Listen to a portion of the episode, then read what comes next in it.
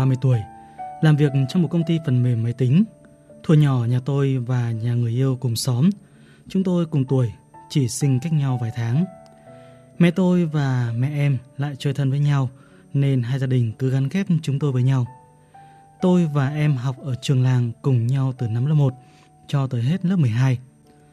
Chẳng biết có phải do hai đứa bị gia đình hàng xóm trêu đùa nhiều quá hay không mà từ nhỏ cả hai đều không có chút tình cảm gì với nhau, thậm chí là ghét nhau đến nỗi không chơi cùng, thường xuyên có những trận cãi vã, nổi đình nổi đám.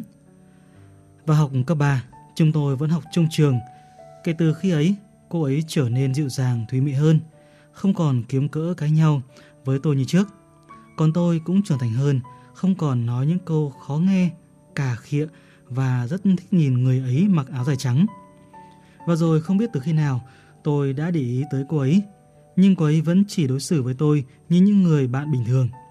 Có lẽ vì thế tôi yêu cô ấy ngày càng nhiều hơn.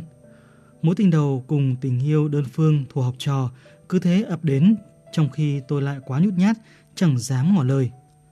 Hết lớp 12, chúng tôi cùng thi vào một trường đại học và đều đỗ khác khoa.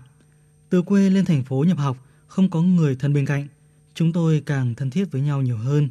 Tình cảm trong tôi ngày càng bùng cháy, nhưng cô ấy hình như không có một chút tình cảm trai gái nào đối với tôi, mà chỉ coi tôi như người bạn thân. Cô ấy kêu ca với tôi về chuyện thích bạn cùng lớp, nhưng không được đáp ứng về tình cảm, tán dóc về chàng trai nào trong khoa cô ấy thích nhất, than thở về việc học hành, nói xấu đám bạn cùng học, xin ý kiến về chiếc váy mới mua, về mái tóc và cả trăm chuyện diễn ra trong cuộc sống hàng ngày. 4 năm học đại học là 4 năm tôi chứng kiến cô ấy hẹn hò hàng chục cuộc yêu và đến vài anh chàng. Còn bản thân tôi thì chỉ im lặng yêu đơn phương, vì tôi biết cô ấy chẳng có tình cảm gì với tôi. Nhưng mỗi khi buồn hoặc cãi nhau với bạn trai, cô ấy lại tìm đến tôi để nhận những lời động viên an ủi. Chúng tôi ra trường thì em gái cô ấy vào năm nhất đại học. Cô ấy xin vào làm trong một công ty tư nhân, còn tôi ở lại trường học thạc sĩ. Vì thế trách nhiệm chăm sóc em gái rơi vào tôi. Tôi và em rất thân thiết. Tôi cũng nhận ra tình cảm của em dành cho tôi không giống một người em gái đối với anh trai. Tôi không biết đáp lại làm sao, bởi trái tim tôi vẫn chỉ hướng về cô ấy. Vì thế tôi trốn tránh em. Vậy nhưng khi em lên năm thứ 3 đại học, cô ấy lại gắn ghép tôi với em ấy. Cô ấy thường xuyên nói bóng gió, gợi ý cho tôi quen em. Những lúc đó tôi chỉ thấy buồn trong lòng. Em gái bước vào năm cuối đại học thì cô ấy đi lấy chồng. Chồng cô ấy chính là gã người yêu mà cô ấy cứ chia tay rồi quay lại rồi lại chia tay. Hai người đó yêu nhau 3 năm, nhưng chia tay phải đến gần chục lần chứ chẳng ít. Tôi mất một thời gian hụt hẫng khi nhận được thiệp cưới, mặc dù ngoài mặt thì vẫn liên tục chúc mừng và nói những câu hài hước chế giễu cô ấy. Sau đám cưới của cô ấy, 2 tháng thì tôi chính thức đặt mối quan hệ thân thiết với em gái cô ấy. Hai chúng tôi trở thành người yêu. Em ra trường được nửa năm thì chúng tôi kết hôn. Trong thâm tâm, tôi vẫn còn tình yêu dành cho cô chị, nhưng cô ấy đã đi lấy chồng. Dù là bạn thân, tôi cũng không thể tìm cớ để đến chơi hoặc hẹn hò dù cô ấy đi ăn uống như trước được. Tình yêu đơn phương này cứ như thế bị cắt đứt, nên tôi dứt khoát lấy cô em.